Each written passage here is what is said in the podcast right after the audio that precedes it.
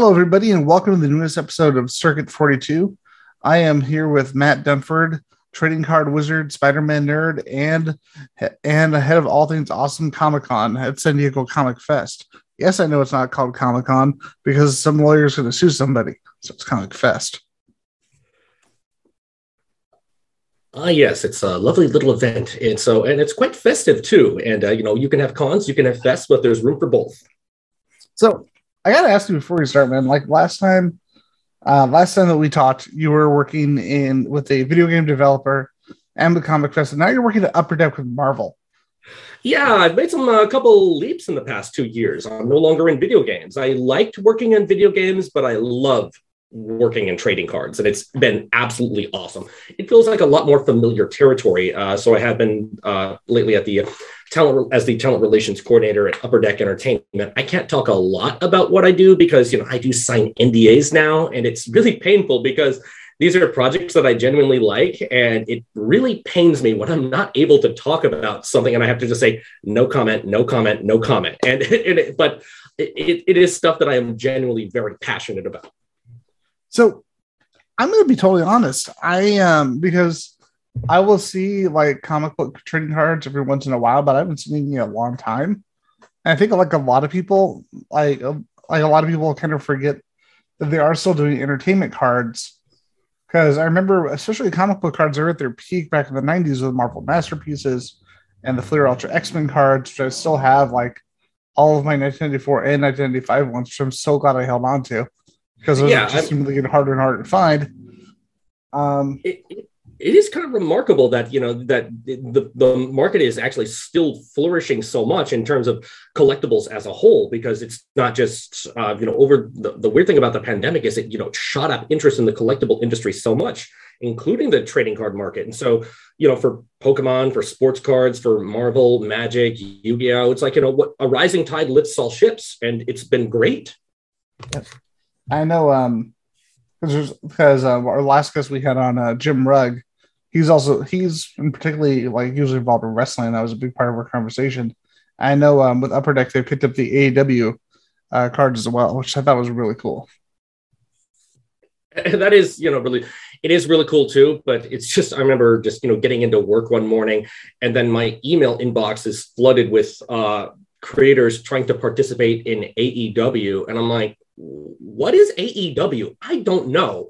And I guess that morning they had sent out a press release for AEW wrestling because I'm not I'm not a wrestling guy. I'm a comic book yeah. guy. And Same. so the whole thing is just it just you know kind of just surged on me and so I, I, like i said i do have to keep my projects that i work on under wraps and i just stay dead silent about them until uh, a press releases there, and so people will come up to me. It's like, "Hey, Matt, congratulations on the uh, Spider Verse. Who told you? Who told you?" It's like, "Oh no, I saw a thing on a card site this morning." Oh, okay, so the the the announcement was finally made. So I I'm used to working on all this stuff behind the scenes, and then you know I'm I'm shocked as anyone when a public announcement is made.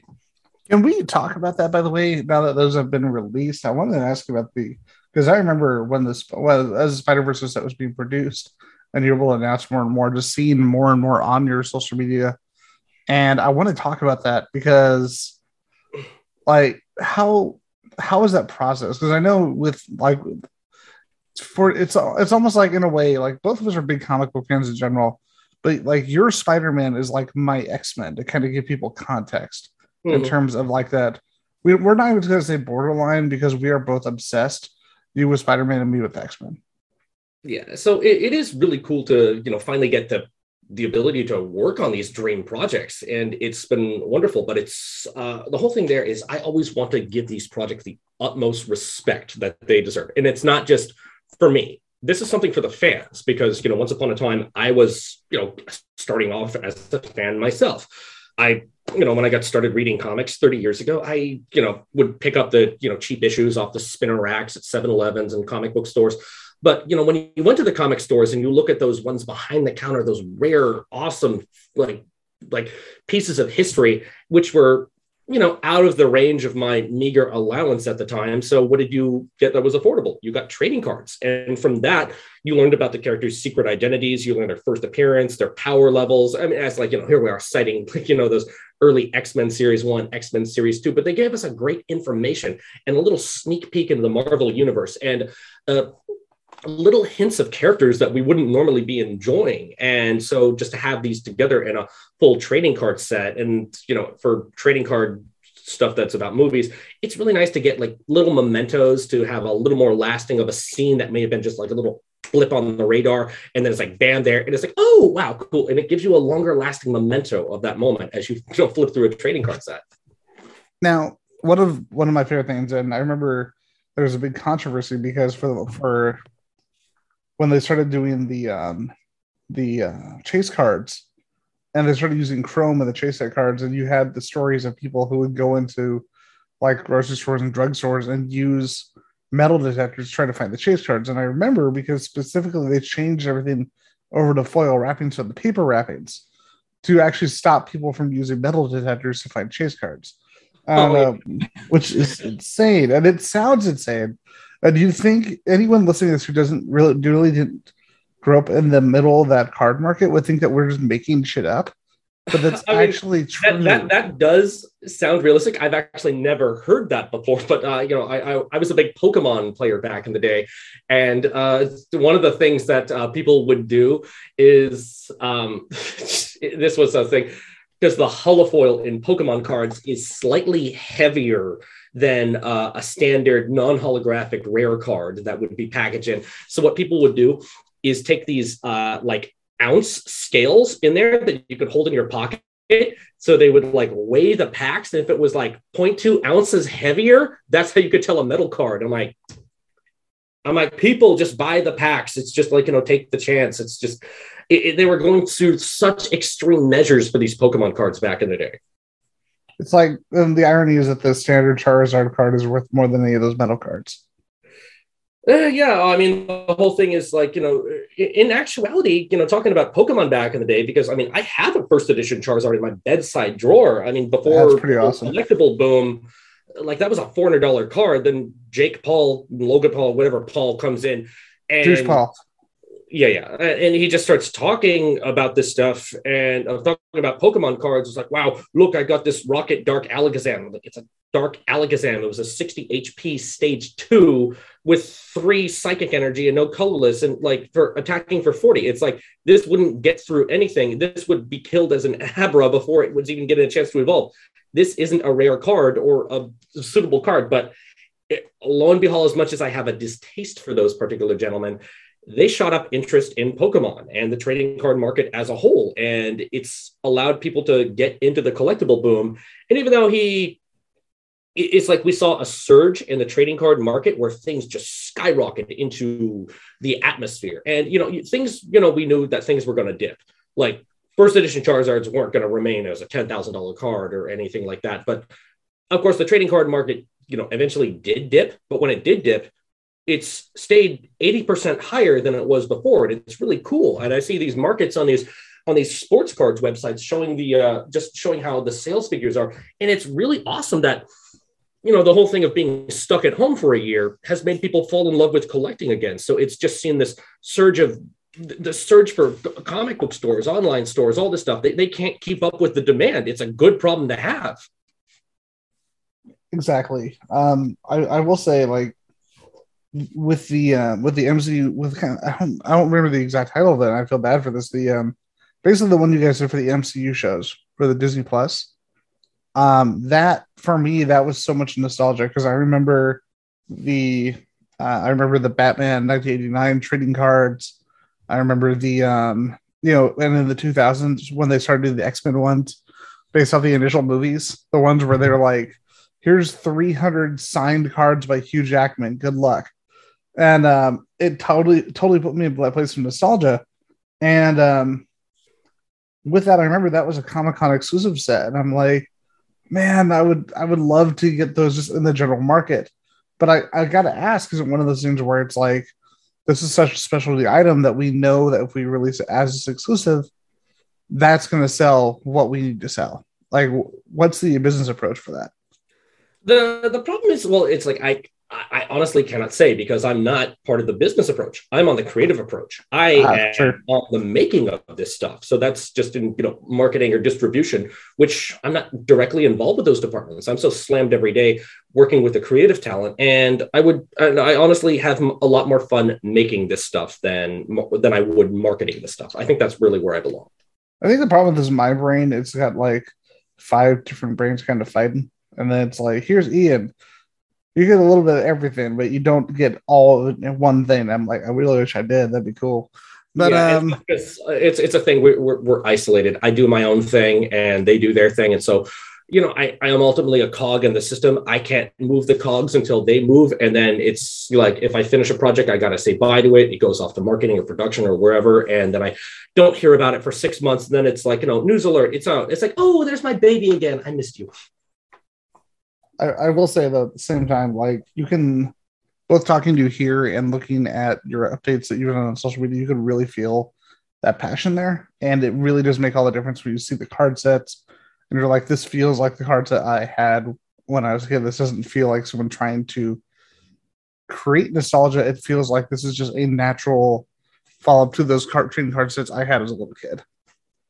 And it really is great. Uh, to see that people are just having this renewed passion for it. Because I mean, like for me, I am a hardcore Spider-Man fan, always have been, and I've been into different things as a kid. I mean, just like my first original passion was like Lego Pirates, which had that Lego Pirates set with oh, those were awesome. And the gold doubloon, and that was my first comic that I read. And of course, that led me into a flurry of, uh, you know, Spider-Man, X-Men, Star Wars, and there's this just this amazing immense uh, of knowledge where you see all this stuff from my early 90s collections. If you go into my like parents storage unit where all my toys are it's like you see the lego phase you see the you see the spider-man phase you see the kenner star wars figures phase in 1995 and then um, in the later 90s you see uh, the spider-man stuff.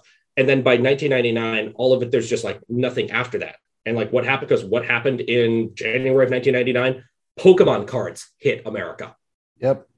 Boom. So all of a sudden my allowance went into Pokemon and you know because it was it was kind of a weird time for me as a 13 year old boy in 1999 it's like you know I wasn't as excited about the prequel trilogy as I could have been after seeing them so I didn't collect any of those action figures and then Spider-Man was like had shifted away from the animated series, one that I have such a fondness for, still my all time favorite cartoon, and into Spider Man Unlimited, which I don't really have a strong fondness for.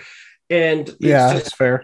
Yeah, and so it was just me, you know, just getting back into Pokemon and you know do the Pokemon stuff. And I followed Pokemon for the next six years. And that was where my trading card obsession went up until 2006.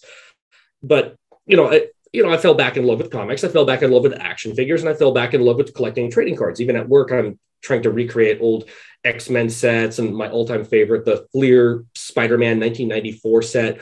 And uh, these older sets are getting kind of pricey, and it's it, but it's it's fun to collect them. In fact, I'm actually opening up packs for the first time. I got uh, went to the comic store and I heard that Spider-Man the animated series was in the Fox Kids 1995 set. I'm like, okay, let's open yeah, this I heard, yeah, I saw that. That's just freaking crazy. And I'm like, and I'm like, I'm opening up packs. I'm like, oh, the Tick. Oh, Bobby's World. Oh, Batman the animated series. Back when all this stuff was under one roof and not, you know, divided up by licensors. And it's like, and these are actually uh, got really cool holofoil on them. I'm like, this is actually opening up packs is really fun. And I forgot how fun it was because you know, when I when I got the competitive Pokemon, it was just you know just like what can I put in my deck? What can I put in my deck? I was I was an aggressive player. I wasn't you know seeking to complete collections. I was trying to do all that stuff. But you know, it's it's been a fun ride on the trading card side of thing. But you know, I'm just you know trying to slave away for San Diego Comic Fest now because we got three months away, and I am really looking forward to that too because comics are still my mainstay passion. So one thing I wanted to mention before we move into uh, Comic Fest, um, did you ever read uh, Disney Adventures as a kid? Did you have? Did you ever have that magazine? uh, Disney Adventure magazine. I yes. was aware of it, but I was never actually going out of my way to collect them. Uh, I know that there's a lot of really cool cover features on them that I want to go back on, but it's like I never actually went on my way to read it. So I had a ton of them as a kid. Um, it was actually the first subscription to anything that I ever got. Um, because my dad surprised me one time because he he got me a subscription to them because I've been I've literally been I didn't realize till later that I had been buying them since the first issue came out back in 1990. And um, when they were like at their peak, like you would have articles on Star Trek: The Next Generation. Uh, you had a big, you had I think you had two major articles on X Men the animated series. They would cover. There was one issue that was basically all about murder mysteries, like murder mystery movies, yes. and they actually recommended Rear Window and all this other stuff. And I'm like, this is a Disney magazine telling me to go watch Rear Window. That's awesome. But um, one of the things about it, in retrospect, as I was going back, I remember reading this article on Wizard, and they had mentioned um, Heidi MacDonald for Vertigo, and I'm like, Heidi MacDonald, that sounds really familiar. And then I go back, I'm like, oh, the person who ran the comic book, the comics for Disney Adventures. Oh, Heidi did that back in the day. That's awesome. Yep. And uh, to kind of give you an idea, there are a lot of um, there were a lot of things that we get featured in there. Like they had, you mentioned the, you mentioned the Lego Pirates. They had a Lego Pirates comic book in there, and I wonder if it was the same one because it would take ones from other stuff and put it in there. So they had a full comic strip, like really realistic looking artwork. Um, they worked with Jeff Smith to first to give a really big push for Bone. Um, and the um, they did a Simpsons comic in there, like they did one specifically for that to promote the Simpsons comics when they first came out.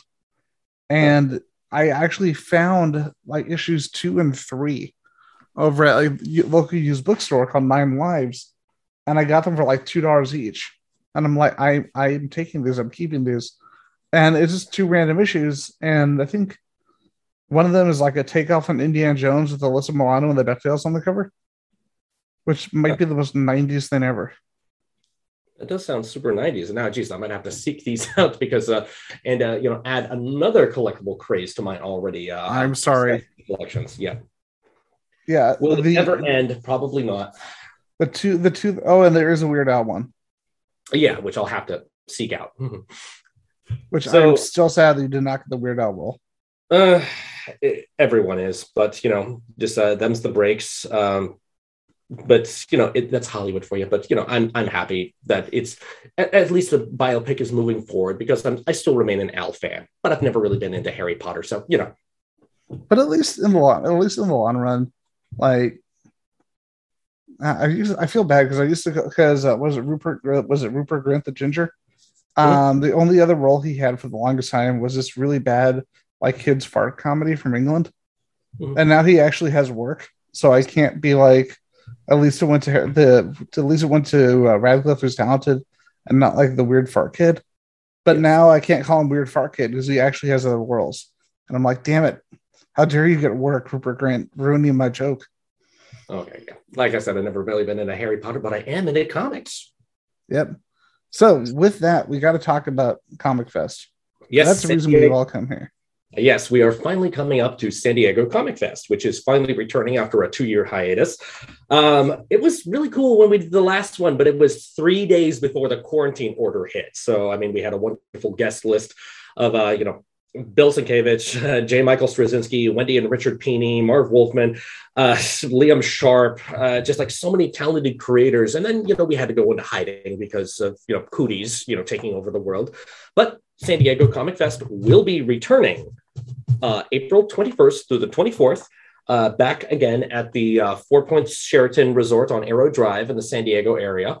And for the people out there who have never heard of San Diego Comic Fest, it's an event that was started by the original founders of San Diego Comic Con to recreate the environments of the uh, that they had back in the 1970s, where you had a small a small room, small resort, small area where you could constantly be bumping into legendary comic creators all the time. And it's great. And there's I have nothing against big conventions. I mean, I go to big conventions, I go to small conventions, but there's always a little bit of a hustle and bustle at conventions. You're always like rushing to one place. Creators may not have uh, not be able to take the time that they that you want with you because you're in an autograph line. They're rushing to a panel, so being able to just hang out with them all weekend long is just the coolest thing in the entire world. And I've assembled a great lineup for the uh, 2020 show.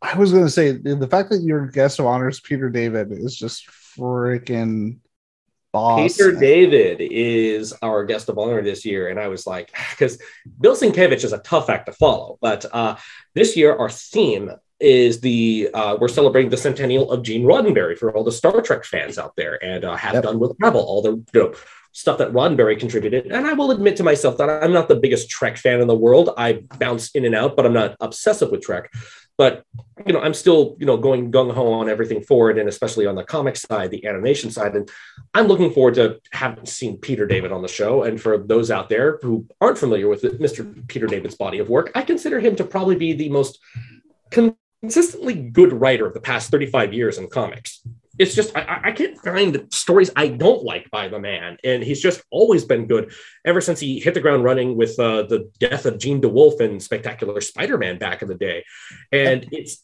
and it's just he just you know took it from there, you know, going on to his run on Incredible Hulk, where he you know he created Hulk's multiple personality complex and the he future so much the storyline, and it's like over a hundred issues on the Hulk, and you know, like once a year he'll come back and do a Hulk one shot with uh with Dale Keown, and it's always the sickest thing. I always absolutely love reading it. And Peter David's other body of work, like you know, X Factor for us, uh, us early '90s X Men fanboys. I mean, that's that work still resonates. And for me, it's just like those early '90s outfits. I think they still slap. I love those jackets, man. The fact that we have um, that, like, we talked about the one off with Keown. The fact that he's also got his Maestro series now, and it's like it, it he didn't skip a beat. Like it really. The thing is, like we talk about writers and artists whose styles evolved, changed, and yes, his styles evolved and changed. But here's the thing: he was always had that consistent and strong voice in his work, even back when he first started. So it, it's like so, you, may not consider Peter David the biggest writer in the world, but I think it's better to be a consistently good writer where you're always yeah. good, where you don't have lags in your career. Here's is always a solid. You can't you know find a bad Peter David book, and you know especially it, it, the fact that it you know stays consistent across different media as well. Because for our Star Trek fans out there, you might know him from the uh, from the Star Trek New Frontier novel series. I think Peter David's written more Star Trek novels than any other yes, man alive. he has. And um, okay, now I know you're not a big, uh, the most Star Trekky Star Trek person, mm-hmm. but for those who will get this, and maybe you'll understand this to an extent, there was a book that he wrote where not only did he make Wesley Crusher the lead in the book, but he made Wesley likable. Huh. Which, if you, uh, if anyone knows anything about the character Wesley Crusher, knows that the one of the most celebrated moments, including by Wil Wheaton, is the episode where he gets stabbed by a by a Ferengi soldier. Oh, yeah. I mean, Riker jumps up and down and pumps his fist. Savvy, I'm not the most savvy Trek fan, but all I know is shut up, Wesley. I am. Yeah, I am cultured and, enough. And he and I were watching. Like one of the, the first time I met Wil Wheaton at Comic Con was him and I laughing at that clip of him getting awkwardly stabbed, and I'm like, "You're a fucking treasure, dude." Yeah, I mean, I, I have met Wil Wheaton at uh, you know Stone Brewing at those uh, you know bottle releases he does uh, at Comic Con every year. I just you know go in there and just like, and it's like I know you as Wesley, but I haven't seen you as Wesley. But you know he's a guy, he's a good guy with a solid sense of humor, and I, I think it's you know very cool that he does have that legacy about him. And I'm always happy to dabble in the more. And I feel like there's still like I feel like at this point I'm just trying to, if I get a free moment, I'm trying to you know get get back into like my marathons of uh, Peter David reading. I'm still waiting for my that reprint of uh, Incredible Hulk Omnibus Volume One. So that doesn't drop uh, in my doorstep till uh, January 21st. But I want to go through all of the Hulk Omnibus editions. He's done, you know, just She Hulk, X Factor, like all this stuff that he does, and even modern stuff like Symbiote Spider Man that he's been doing now has actually been pretty solid. And is it's it's a very 1980s book and still feels like an 80s book. And that Twin Towers scene, oh my God, that was a ballsy move, but it worked. It made the book memorable.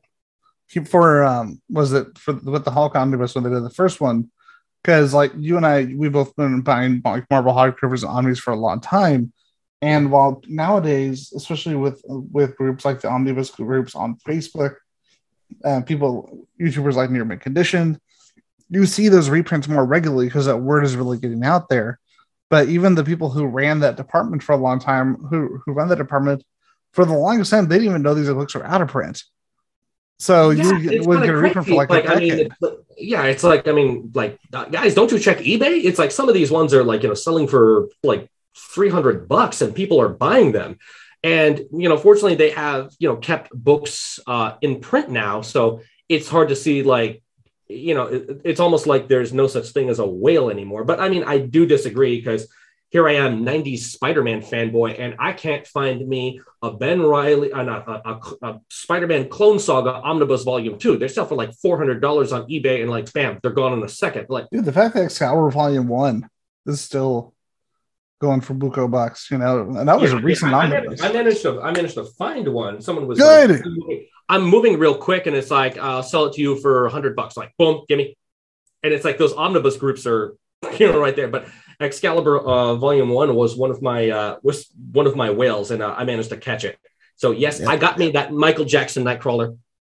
that is one of my favorite uh, runs of all time, and it's so weird because we're we're so used to seeing Claremont on like X Men, where he's on there for 17 years. People, okay, for people who are going in, because a lot of the people reading them now are discovering them for the first time, which is really cool.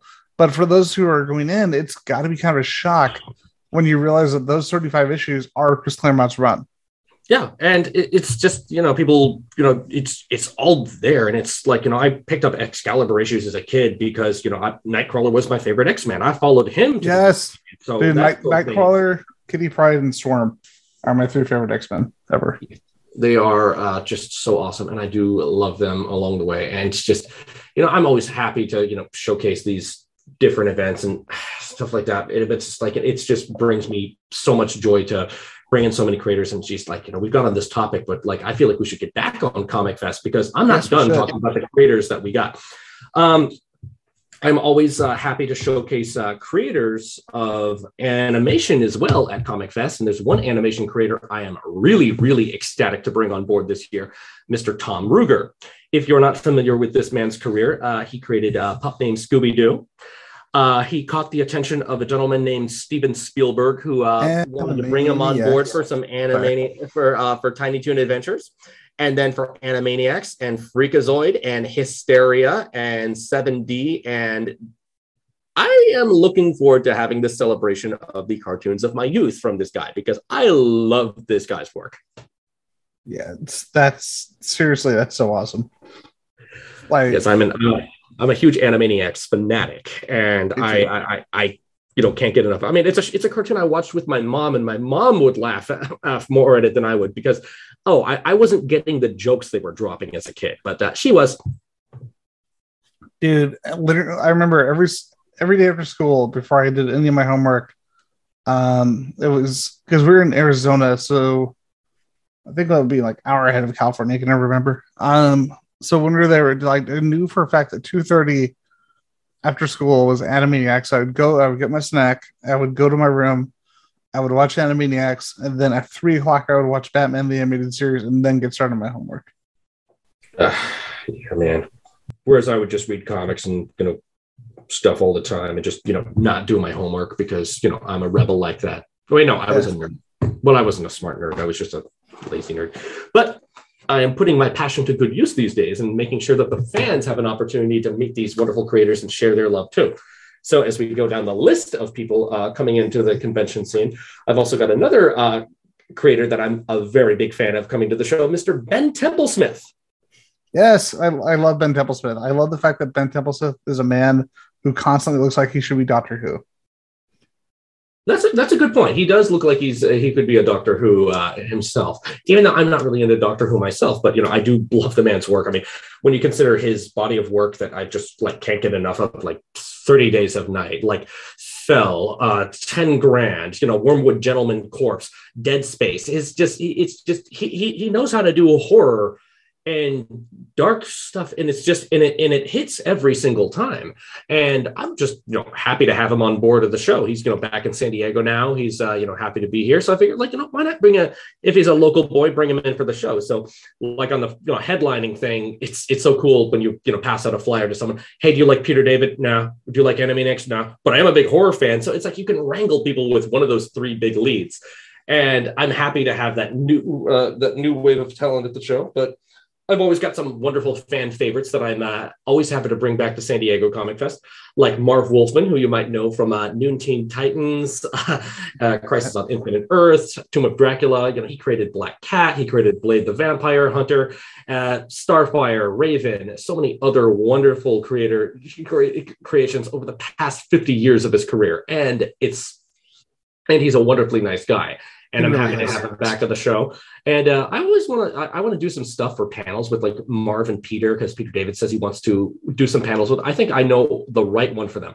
The comics of Star Trek because it's like it was Peter David who was doing the DC ones, but Marv Wolfman was doing the Marvel Star Trek, right? Um, or did I get that? Remember? Back? Yeah. No, I think but I want to do ah, some stuff somebody... because I know they do have a have a you know good following for all the stuff they do. Um, and it's just it is just really wonderful to see uh, these guys. And you know what's what's even work what's even better is you have the creators that are just having these reunions with their friends and being able to take the time with them. And other uh, as you know other guests we can go down the list real quick with. Uh, bringing back uh, Mr. Joe Phillips, who you might know from Miracle Man, Incredible Hulk, Wonder Woman, uh, the Fleer Ultra X Men series, and Marvel Masterpieces. So it's like, yep. boom, some trading card notoriety right there with my good pal Joe. And then we got Scott Shaw, who you might know from uh, Sonic the Hedgehog, the Flintstones, Camp Candy, Captain Carrot, Muppet Babies, and of course the world famous Oddball. So Marv Wolfman, by the way, was on DC for Star Trek. Oh, Marvel was on DC for Star Trek. Oh, okay, okay. So yeah. I got it backwards. Okay, yeah. Uh, it's like I do What is like, like I said, I'm not a Trek fan. I know they did comics, but it was just like okay, I know the the licensing bounces around. Um, and other cool uh, cool cats come to the show. Uh, I can't think of anyone cooler than Chris Ryall, who you might know from his 17 years at IDW Publishing, and he just started off his uh, new imprint now, and I'm probably going to pronounce it wrong because he won't tell me how it's pronounced. I believe it's syzygy, which means uh, collaborative energy. So it's uh, if you read that uh, that new book that he did uh, with Joe Hill, uh, Rain. That book oh. came out last week. I mean, I don't know what I was expecting from that book, but oh my God, I was not expecting that. And I am really looking forward to issue two it's it kind of it's it's really cool that uh, Joe Hill goes just like wherever Ryall does. You know, they worked in the past on Locke and Key and like so many other projects. And you know, Ryall stands on his own uh, as a writer and editor of stuff like you know Rom, like Onyx, Groom Lake, which was with Ben Templesmith, and uh, Zombie versus Robots. So like he's got a lot of very fun stuff. And the man is so passionate about comics. I'm so happy that he's got his new imprinted image, and he is just having the time of his life. That is, that is too awesome. You mentioned oh, yeah. earlier animation uh, with Tom with uh, Tom Ruegger. Mm-hmm. Um, you have Buzz Dixon coming on. We we had Buzz previously on as, as a show, on as a guest, and of course, he worked on GI Joe, Transformers, Thundarr, Batman, Tiny Toon Adventures. He actually did. If you remember, you probably already know this. So I'm probably already explaining to one already knows, but the um the bat the famous Batman episode, the one with the bat with Bat Duck where they did the Dark Knight Returns spoof. That was actually his episode or one oh, of his. I did not know that. Yeah. So that's cool. And uh, yeah, I'm always happy to bring back Buzz. Buzz is just wherever he goes, the GI Joe and Transformers fandom always follows because he's that guy who just wrote the the, the animation of every the animation of every 80s kid back in the day. And for my for the most part, it's like that's the generation of animation right before me because my stuff was more late 80s, early 90s growing up but it's just so nice just to he's just a wonderful guy and so talented and the fact that he you know, kept it going for so long it's just really wonderful to see and so he's always welcome at comic fest. And other guests i'm happy to bring in uh, jim krueger who you might know is the eisner award winning writer of justice the earth x trilogy which was the basis for the eternals film and project superpowers just to name a few. Jim is you know wonderful. And fun fact about jim. When he first start, started working in marvel he started working in their advertising department. So he was like working on their insert commercials for other comics. And so he actually did do a lot of the uh, Star Trek uh, uh, comic advertising. But I think his greatest creation, and I would love for him to talk about it, is one that every 90s Spider Man fanboy remembers from the early days of the 90s Combo Man. Oh my God, seriously? He created Combo Man. That is the greatest in the world. He created Combo Man, and it's like man is like the the like I never even ate combos, but like I just love Combo Man, and I, I even read his comic that Mark Gruenwald of all people wrote. He got his powers to turn into every Marvel superhero at once by eating combos. By the way, um, speaking of Mark Gruenwald, the Falcon and Winter Soldier, when that came out, um, we, we did a review of the whole series on the podcast. And one of the things I want I brought up consistently on there was Mark Gruenwald because my co-host didn't necessarily know about him because most of them, a lot of them came into Marvel later on. And as we're watching the show and as we're going through the whole series, we're realizing just how many of Mark Gruenwald's characters and creations played such a major role in the show. And I don't know about you, but like seeing this creator get so much of his his work out there, it's posthumous, and sadly, but being able to see that, it almost does feel like an honor to the man. And it, it like, is an honor to the man because you know, I, I, came into the, the Gruenwald scene a, a lot later, and I would like to because I mean he was on Cap for like what twenty years, so he had a lot of contributions. Because I will admit, uh, you know, the whole thing there is like reading comics. I was never gravitated toward Captain America. I was never. He was like to me at first. He was just a big blue Boy Scout, and Captain America. I never got into him until one of my friends who ran the comic shop was like, this first couple issues of this guy Ed Brubaker. You know, I know you're reading Criminal and stuff like that, but like read this one. Read this. This is so good. Well, actually, this Criminal came later, but he just said read this Captain America. It, it is it is good. I'm like I'm not into Captain America. Just read it. And it started, you know, really compelling me with that first issue. I'm like, oh my god, oh my god, oh my god. And then it was it was like the first time when I like I realized I liked another character more than Spider-Man in comics for the first time. And I think Ed Brubaker's run on Captain America, those first two 42 issues that he did with uh, with Steve Epting and Mike Perkins, I think it's just the most absolutely solid comic run, ongoing ever.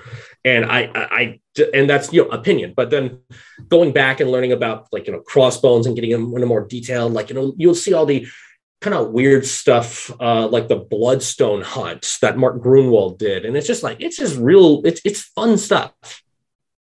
I love like you mentioned Brubaker. I love how much Brubaker played into that history and the world that was developed by Gruenwald during his era on the book. Because hmm. mm-hmm. I going back and reading it for the first time, and I'm like, oh my god, this feels like this feels.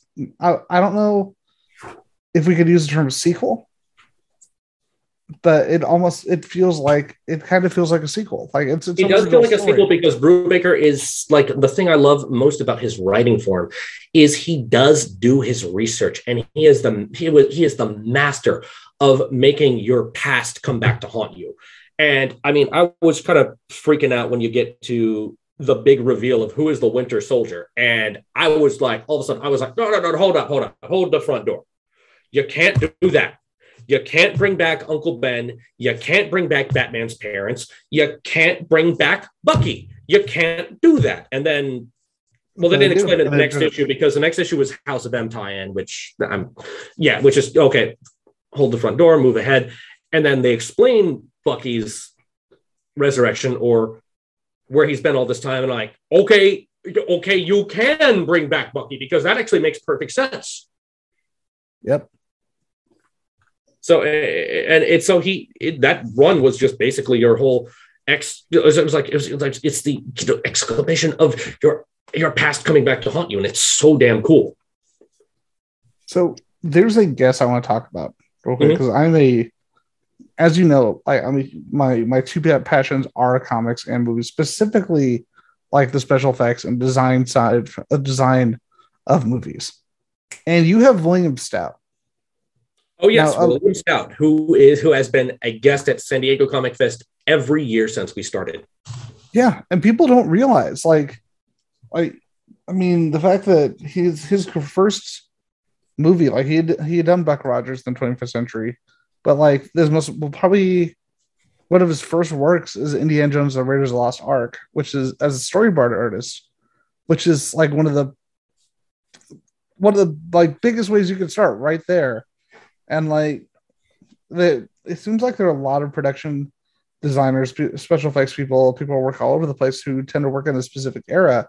The thing I love about him and his work, often if he kind of reminds me of the writer uh, William Goldman, because he's someone where if you look hard enough, you're going to see his work consistently everywhere. Because like he worked on the movie The Mist, even he worked on The Prestige, uh, Pan's Labyrinth. Like he's been he's been in the industry for a lot longer than I think people realize, and is still in the industry for a longer time than people realize. If that makes sense. Yeah, and his and his work is everywhere. Uh, there was a couple years ago where uh, Bill came to do uh, a lecture at the uh, San Diego Museum of Natural Art. Where he drew the murals on it. So he drew the murals at the San Diego Museum of Natural Art. He did them at uh, at the San Diego Zoo. His work is all over the city of San Diego. So, and he talked about his career over the past 50 years. And he talked about um, going to art school. And his whole thing was he said that his teacher said that if you can get work doing professional art, I will count that as a grade for you and as a project for you. So he auditioned his work for, um, you know, Warren horror magazines and he got a cover feature and he drew that. And then he was still working a job, uh, you know, to get through college. And he was working as an illustrator, caricaturist at Disneyland.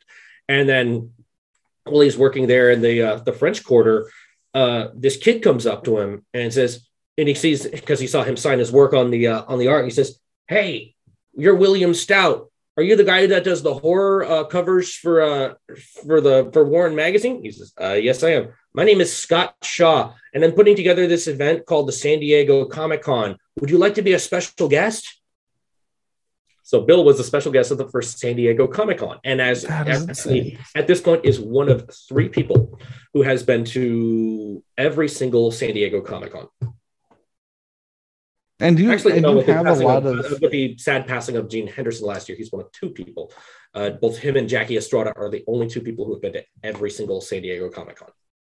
You have a lot of. I know with the show, like from MC, you have a lot of Comic Con and San Diego Comic Con alumni coming to the show, which is really exciting, especially with someone like Jackie Estrada. Yes, Jackie I mean, is just absolutely wonderful because she's just such a she's just a nonstop just barrage of comic history. You can't get a bad conversation out of her. Just like, you know, let her sip a tab and talk to you about all the great creators she's met over the years and her wonderful artwork and the collections and everything she's done. It's just like you if you want to get the story straight about certain creators of Comic Con history, she is the she is the go-to lady for it. Yeah. So I gotta I gotta say, while obviously as someone who's uh, working in this kind of position, uh, while at this while while working for San Diego Comic Fest, and it's I know it's hard to say one moment, so, what are the three moments that you had where you just couldn't even you couldn't you you almost dropped the professional veneer, or you do because you just have that geek out moment? I got to hear about this. Okay, so anyone who knows me knows that my favorite cartoon of all time, and what I think is the greatest rendition of Spider-Man, uh, is the Spider-Man animated series, and I have these great moments with John Semper, who is the creator of the show, uh, and he was the showrunner, lead writer, you know, basically the go the, the go-to guy behind all things Spider-Man. And one of the few times I've ever freaked out at a convention and just like absolutely lost it is well the first time was in 2012 when uh, when I was in line for John Romita Jr. with my friend Steve. We're holding our omnibus editions, you know, waiting to get get him signed. And so I'm thinking, I'm talking to Steve. It's like, wow, this sure is exciting. Being in line for John Romita Jr., my favorite Spider-Man artist. Nothing is going to make me freak out more than this. And all of a sudden, John Semper like walks right in front of me, and I'm like, oh my god, John Semper! Oh my god, my name is Matt Dunford. I'm the biggest fan of the world of Spider-Man animated series. And I just start saying it's like all this stuff. He's like, wow, I've never heard anyone with such enthusiasm for the Spider-Man animated series ever. And he's like, yeah, I know you. Uh, you're that kid from Facebook, right? And it's like, yes, it was. And so when I started volunteering for a comic fest, I they they said, is it okay if I invite one person? One person. I invited John, and I invited John to be a guest at Comic Fest, and people loved it. The professionals loved working with him. The fans loved talking Spider-Man about with him. He's you know worked with Stan Lee. He's worked with uh, uh, just uh, you know George Lucas, like Jim Henson, such wonderful creators across his 40 years or so in animation, and it's just always a pleasure to and if you see him like and us on panels together you see me with the biggest smile on my face. But the biggest moment where i just had to where i just absolutely lost it because i was having the absolute time of my life is uh, two years ago when we were celebrating the 50th anniversary of the spider-man uh, no uh, 25th anniversary of the spider-man animated series. Yeah we're not that old yet. Um because in uh, late 2018 i got invited to a screening of Into the Spider Verse, and I watched it, and I was thinking like, eh, all right, time for another Sony Spider Man movie because I hadn't really been thrilled with the Sony Spider Man movies, and I watched Spider Verse and I was like, wait, that was actually really good. That was like really, really good, but I've seen it before. So I got on the phone and I texted John and I said, John, I know you make a point to not watch Spider Man projects after after yours because you want to remain impartial to things, but I think you should watch Spider Verse. I'm not telling you why you should watch Spider Verse, but you should see. And he did watch it, and he says, "I see your point." And he said, "Would uh, Matt? Would you be uh, would you be willing to do a panel with me at Comic Fest to uh, talk about where Spider Verse actually came from?" And I said, "I would be delighted," because I had and we went to uh, Comic Fest and we talked about the origin of Spider Verse. He's like, "All right, I'm going to show you all you want." we had like 200 people in the room. And it's like, here's the true origin of Spider Verse. He pulls out a single action figure and he says, Matt, can you tell me who this guy is? That is Web Armor Spider Man. He was uh, released in Spider Man Series 2, uh, which came out February 6, 1995. Uh, it's like a little more information than I needed, but yes. and then he says, and what does it say on the package right here? Now appearing on the new animated series. And he says, yes. The thing is, I had always kept in mind to keep every character that was appearing on the animated series as an action figure would feature it on the show. But then they mm-hmm. released this action figure, and I had no plans to use this guy whatsoever. And then they started coming out with more Spider Man action figures that I had no plans to use on the show. And I just, John just said, you know, when I was finishing the show, he said, I want to do something for the fans, something that I will love. Spider Man is going to get his biggest challenge yet. He is going to have to save the universe. And he's going to have to team up with all of these Spider Men from different universes. And they're going to be the action figures that never made it onto the show. And he's going to save the universe from himself. And of course, his enemy there was Spider Carnage. And it was just the coolest thing ever because yep. it was that wonderful moment where, like, John just did something that was perfectly suited for this larger than life story, the Spider-Man's ultimate challenge, where he in the end wins with compassion and he did something for the kids. He said to me, you know, I wanted to make sure that kids didn't feel ripped off if they were buying a Spider-Man action figure and it didn't appear on the show. And I said to John, "Well, that's not true. I, I never felt ripped off. Uh, you know, if I bought a Spider-Man action figure that never appeared on the show." And I said, "You know, I'd like to give a special shout out to someone uh, who bought more Spider-Man action figures than anyone else. And I point to front row center. Can we give a round of applause for my dad? And the entire room erupts in laughter and applause. and John says, "Thanks, Doctor Dunford, for keeping Spider-Man in business with all your trips to Toys R Us." and it was a great moment because that was my favorite episode of Spider-Man. Farewell to Spider-Man. I think it's the not only the greatest Spider-Man story of all time. It's just it's just the greatest story of all time because uh, I, I first saw that uh, oddly enough, before it appeared in America, uh, my dad had taken us to a taken us to a to Canada on a on a trip to see the glaciers, which are no longer there anymore.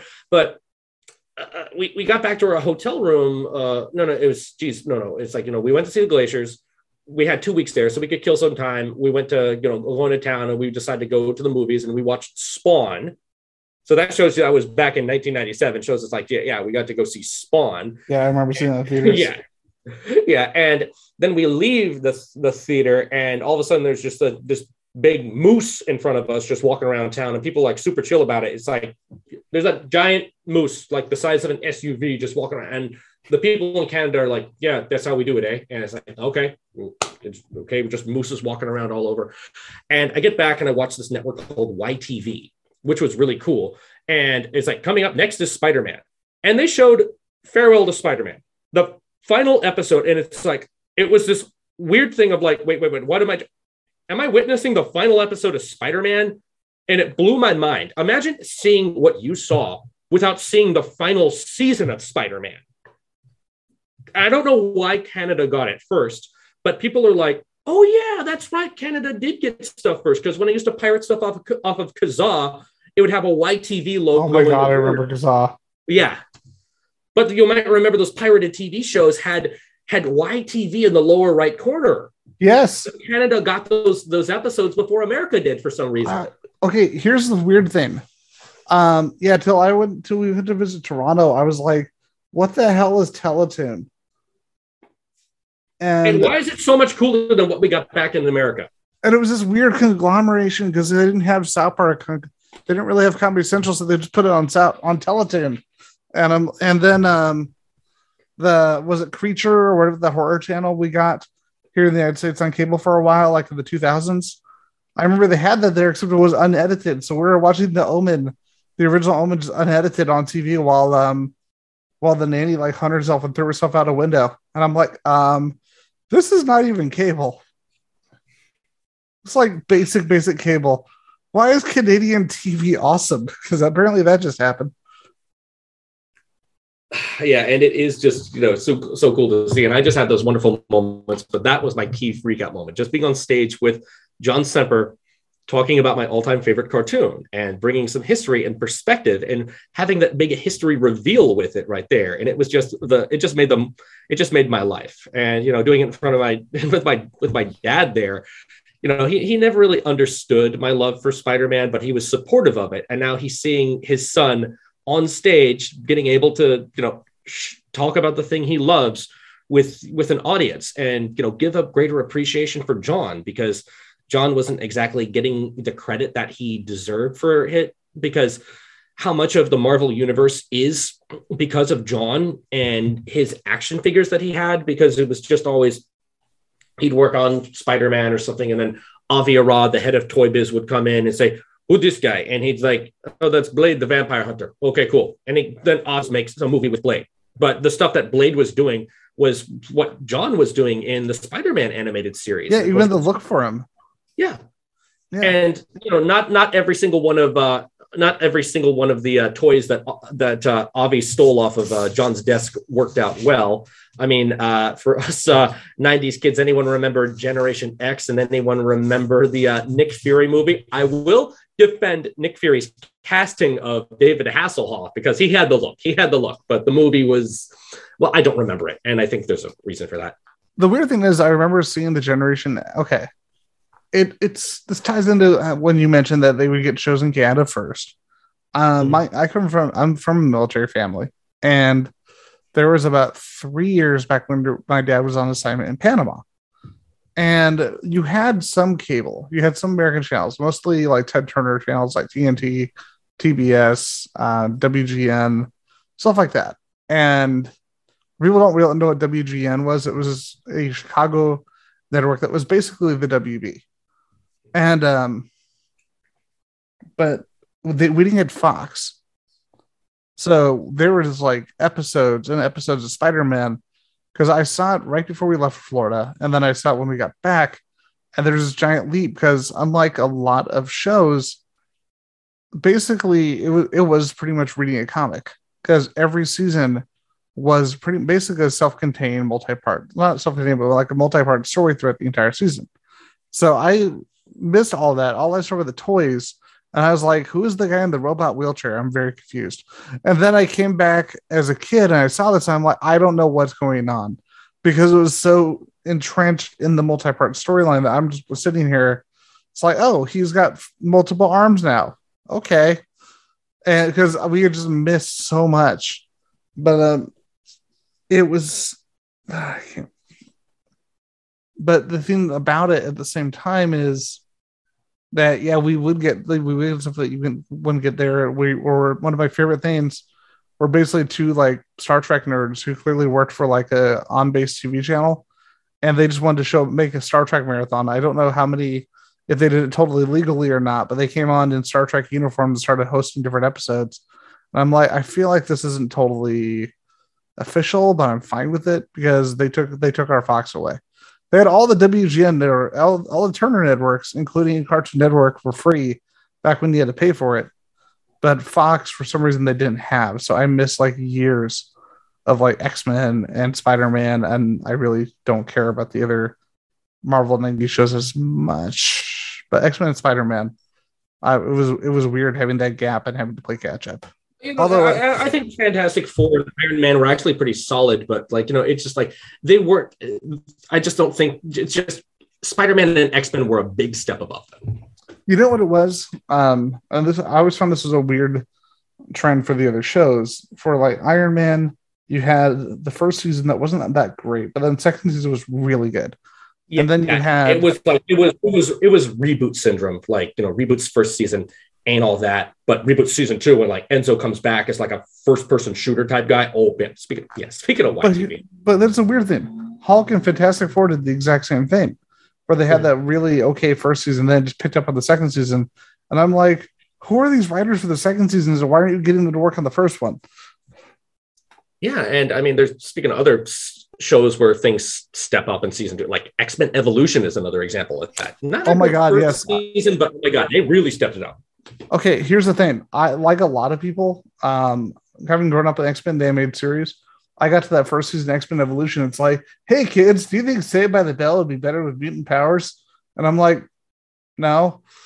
And then I gave up on after the first season. Then I go back and watch it now because of Disney Plus, which I want to mention specifically because uh, John is his name has gotten even bigger and bigger and bigger thanks to both Comic Fest and to the fact that it's just seeing that all the, access to it on Disney Plus, which we haven't had streaming access to Spider Man or X Men for years prior to that. Uh, back when Netflix had it for like a whole minute, but um, yeah, seeing it on there and actually getting to sit down and just watch all of Evolution, I'm like, holy crap, that was like the most dramatic leap in quality from one season to the next yeah, I mean, I, I, was generally impressed. I, you know, I wish I'd got another season, but you know, I think it's just I'm satisfied with what it was.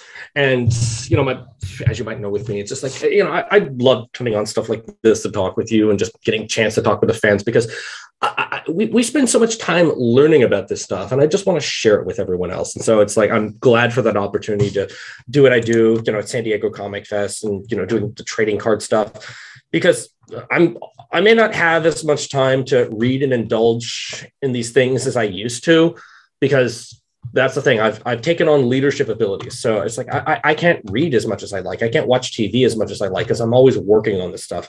And in the end, work is always going to make you tired.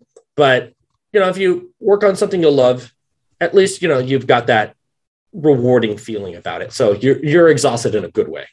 Yeah, exactly. I I completely understand what you mean but um, with that, uh, was there anything else in particular you want to touch on regarding your work with Upper Deck or Comic Fest before we kind of wrap things up?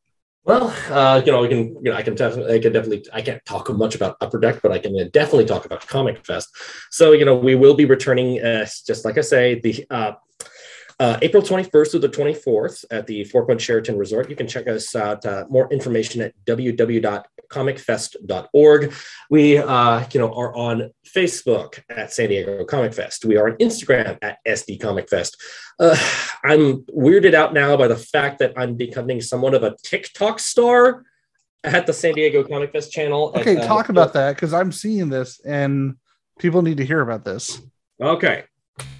So everyone's saying, Matt, get on TikTok, get on TikTok. I don't want to do karaoke videos. Well, then just talk on talk about comics. So we made a comic fest TikTok, and all right, I just get on there, just you know, talk about these comic fun facts like I do myself. And like this all started when I was just with a with a friend, and he said, you know, make a TikTok. We'll do it right now. So we're in a toy store, and I said, uh, okay, you want a fun fact about something? Point to something. He's like, that Spider-Man and Mary Jane with the Christmas hats.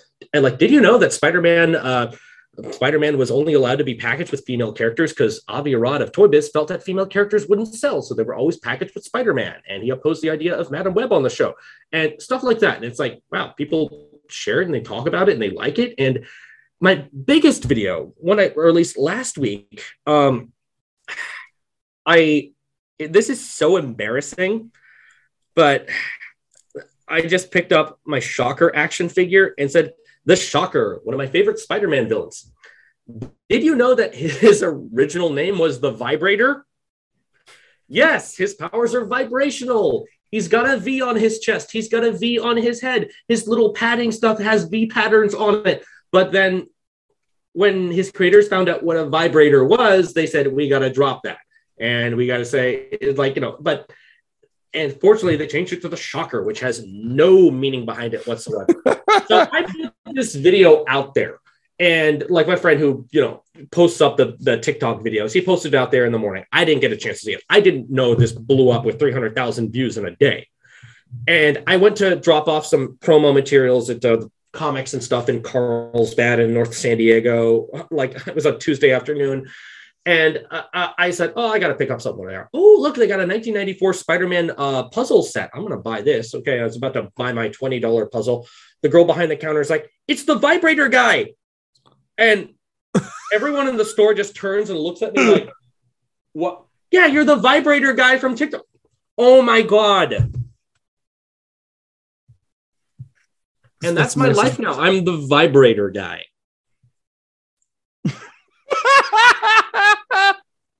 I'm shaken but not stirred. It's like I had a mask on and she recognized me as the vibrator guy.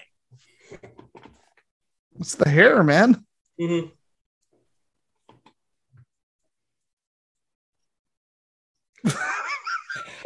I'm sorry. I, I, I, okay, you and I are both loquacious motherfuckers. It's probably why we get along so well. Uh, that and the extreme nerdiness. The fact that you just brought me to silence with my dumb fun facts. Yes, yes, it's uh silence interjected with laughter. That I, I, I can't. I just can't. But that's amazing. My friend is a vibrator guy. This must be known. Mm-hmm. yeah, so this is just what my life is now. But I'm having fun with it. And I want everyone else to have fun with it because, first and foremost, I want the fans to have fun. And, you know, I and I ask everyone, come check out San Diego Comic Fest, April 21st to the 24th. Check us out at sdcomicfest.org. You can buy your you can buy uh, your tickets online. You can uh, purchase discounted hotel rooms via our website. And you can come and celebrate the centennial of Gene Roddenberry. And please come meet Peter David. Please come meet Tom Ruegger. Take the opportunity to meet these creators who made so many cool stories. And I mean, actually, one more thing I want to talk about Peter David. Like for us of the Nickelodeon generation, he made space cases. That was the dopeness. yes, yes, I was wondering if you're going to mention space cases. Yes, space gang, gang right. I mention space cases. But just, you know, I want you all to come out to San Diego Comic Fest because I'm really looking forward to seeing you. And I love this convention. I love being able to put this together. It's focused on the people who create the material, not so much focused on actors or film and that sort of. There's a presence for it. But, you know, we love comics, we love animation, we love all this science fiction stuff. So come on out and be a part of it and enjoy it. And I'm looking forward to seeing you there. Yeah. And for those and for those looking to find Circuit 42, you can of course find us on Facebook. You can find us on Instagram and you can find us on Twitter. And you can listen to us on iTunes, Spotify, and oddly enough, one of our more popular uh, more popular ways to listen to us, iHeartRadio. I don't I didn't even know that was still a thing, but apparently we are well listened to on iHeartRadio. So there you go. Okay. Um once again, I am Matt Dunford, chairman of San Diego Comic Fest and the Vibrator Guy. This Vibrator Guy. And so with that, go find the vibrator guy at San Diego Comic Fest. Tell him you tell him hello and listen to Circuit 42. With that, have a great night, everyone.